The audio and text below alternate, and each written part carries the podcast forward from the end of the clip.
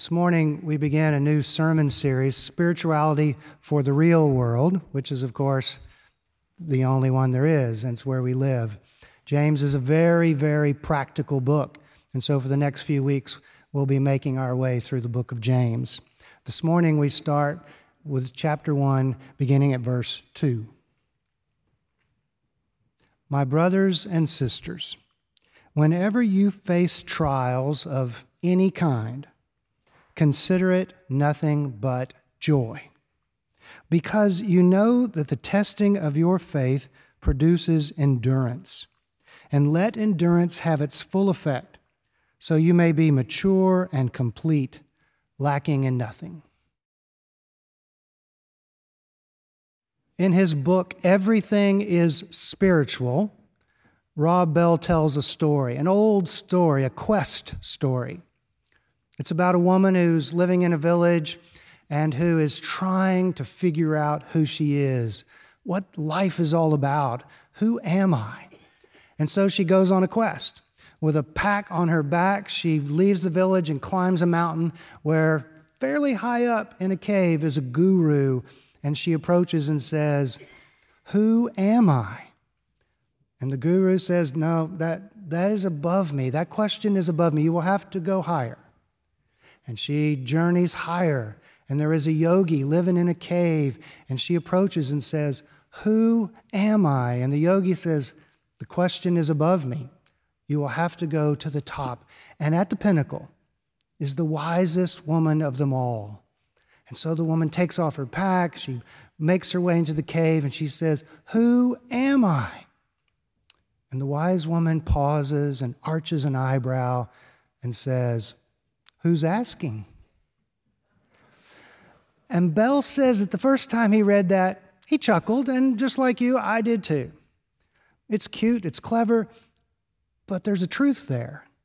That if on this journey of self discovery we're going to figure it out, we're probably going to have to start with some kind of self examination, asking ourselves, Who am I? What is this thing about?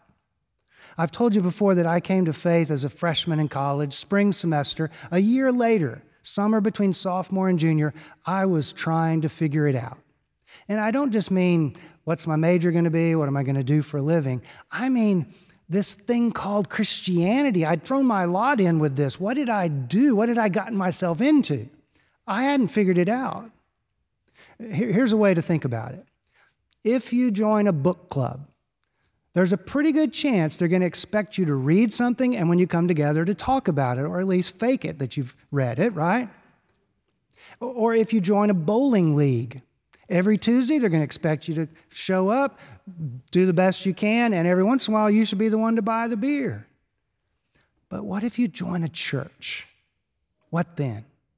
What have you gotten yourself into in this, this movement of God that Jesus was a part of? What then? I got my first little glimmer of an answer with a pack on my back climbing a mountain. I didn't go looking for a guru or a yogi or the wise woman. It was that summer with a bunch of college kids from the church where I had joined. I think it was seven, maybe eight days in the mountains of New Mexico, and someone had decided that while we hiked, we would memorize the book of James.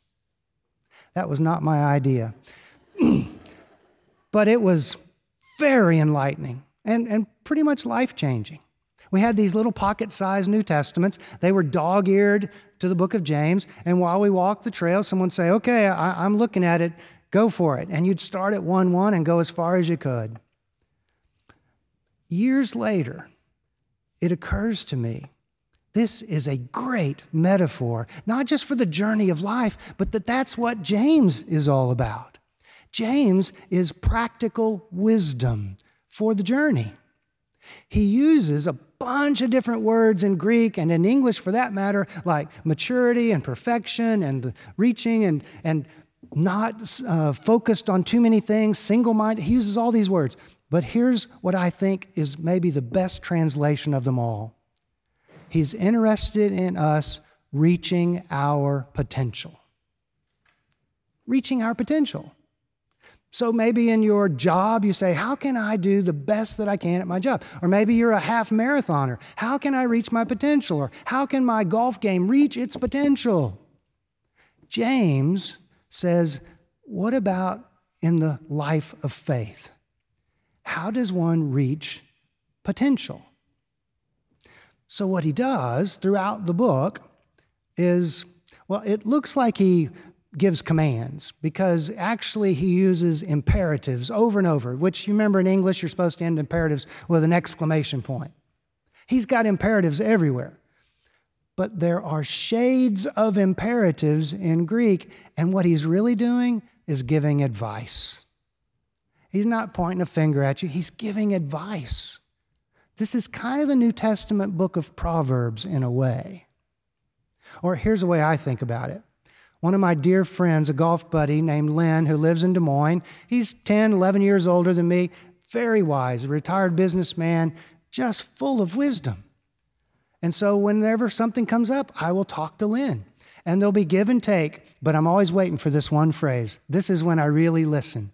When he says, I can't tell you what to do, but if it were me, oh, that's what I want to know. If it were me, if it were me. That is the book of James. He wants to say, if it were me, and he starts with trials. Trials. You know, when, when you fly home from Italy and your luggage is three days still not back, that's a trial. And he uses this little word. When I memorized it on that trail in New Mexico, it was various, or in this translation, any kind that one word in Greek, you know what he's trying to say? There's this range of trials. You know, there's lost luggage, and there's Ukraine. And everything in there is in that range. When we were in Italy, outside of Florence, my wife and I, along with Randy and Cindy Irie, booked an excursion out into the Tuscan countryside. We went to two vineyards to do some tastings. They had some nice meats and cheeses and wines, and it was great. We got back on the bus with the 40 or so folks, headed back into Florence, come to a stop, traffic. Not the kind where you're going to inch along, it's the kind where you put it in park. One hour. We're like, what is going on? We're in the back of the line. That's a trial. But at the front of the line, is someone trying to survive. Their car had basically exploded. James says there is this incredible variety of trials, and the way you should respond is with joy. Uh huh. yeah, right. Now, it's, it's fair to note that he doesn't say trials are a joy. He doesn't say that. He says you should consider it a joy. That's really hard to do. I mean, is this is he a masochist or something? Like, is he the kind of person who puts his hand over an open flame, see how long he can keep it there before his flesh burns up or something? I don't think so. Because he gives us the reason he says it. He knows this is almost impossible to do, but the reason is because it can help us reach our potential. Responding to trials with joy can grow us because the alternative is turning bitter. When we went to one of those vineyards, I'd remembered this from years ago, but I got a refresher. If you've been to Napa or Sonoma or other places, the vineyards have irrigation systems. Of course they do. That's how you grow crops. But not in Italy. No irrigation and you ask them, well, now, how does it work? Well, there's this thing called rain, and it rains, and, and if it doesn't rain, it doesn't rain. But it's against the law, not just to conserve water either. And the soil is rocky, it is not great soil. But what they have decided is that the grapes that struggle taste the best. Isn't that something? Why would we regard it as a joy? Because if we do, it can help us reach our potential. But we have to be so careful here. God is not up on a mountain in a cave throwing tornadoes at the Midwest or hurricanes to the Gulf. God is not looking down on this couple who's just had their first child and has, oh, you know, maybe if we send a heart issue for this baby, that, that'll help them grow. No, that is not God. Trials come our way, but how we respond can help us grow in our faith in God. There, there is one other word in this text worth noting. And my hunch is if we guessed, it might take us a while to come up with it. It's a little word, it's the pronoun you. When you encounter various trials, except it's plural, it's y'all. He says y'all. We don't we don't encounter problems on our own. In fact, you know the problem with those posters that say, when life gives you lemons, make lemonade, or if it doesn't kill you, it'll make you stronger. The problem is not the wisdom of the saying, it's pretty much true, but it's the singular, it's the individualized approach. We don't face our trials alone. Years ago, the sociologist Robert Putnam he observed that more people than ever in the United States are taking up bowling, but leagues are at an all time low. And he called it the scandal of bowling alone. We don't face trials alone. When that couple has the baby with a heart issue, we respond. And even in the litany that we said to Carl and Denise, we promised to be there for them and they are promising to be there for us. And if we do, if we encounter these trials with joy, we can grow. Now, I don't know how many of you do this when you come to church, but some, some folks, I'm one of them, when I worship, I look ahead and see, well, now what's the scripture? What's the hymn? And when I sing a hymn, I always peek at the bottom. Who wrote this? When was it written? Who did our closing hymn today? just happens to be by a fellow by the name of Beethoven. I don't know if you've heard of him. He was pretty good, Beethoven. I knew the story behind this. It's adapted from the final movement of his Ninth Symphony, but I'd forgotten the details. So here it is. When Beethoven was a teenager, he went to the University of Bonn to hear a lecture. That's what most of us do, right, when we're teenagers. And it was on the poetry of Friedrich Schiller. The poetry of Schiller became his most treasured book his entire life. He carried it with him. And his favorite poem was called Ode to Joy. And he decided as a teenager that he would someday compose a piece that would set these words to music. Nobody had ever done that in the history of classical music. Classical music was music, there were no lyrics. But he did it. But it was not easy. I mean, talk about trials. The Napoleonic Wars broke out. His own life, well, you know, he went deaf. By the time he was 40, he couldn't hear. He had a relationship that went sour. One of his brothers died. He contracted some mysterious illness and was bedridden for a year. He was falsely accused of something and put in jail.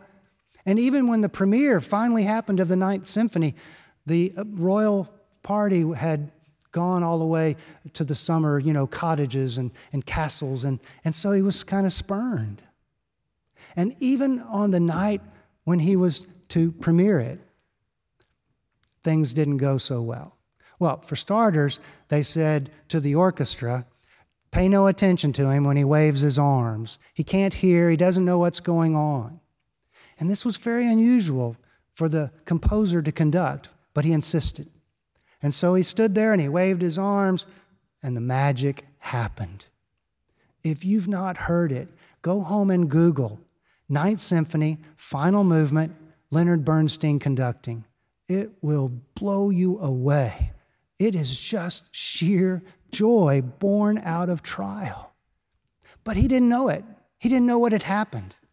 I mean, he's still waving his arms. And a friend tapped him and turned him around to see how it had touched people. Helen Keller learned about music listening to the ninth with her hand on the speaker. She got it. Isn't that something? When the, when the students in, in Tiananmen Square protested, they blasted Beethoven's ninth over the speakers. And just a few months ago, before Russia invaded, the National Symphony Orchestra of Ukraine played Beethoven's Ninth.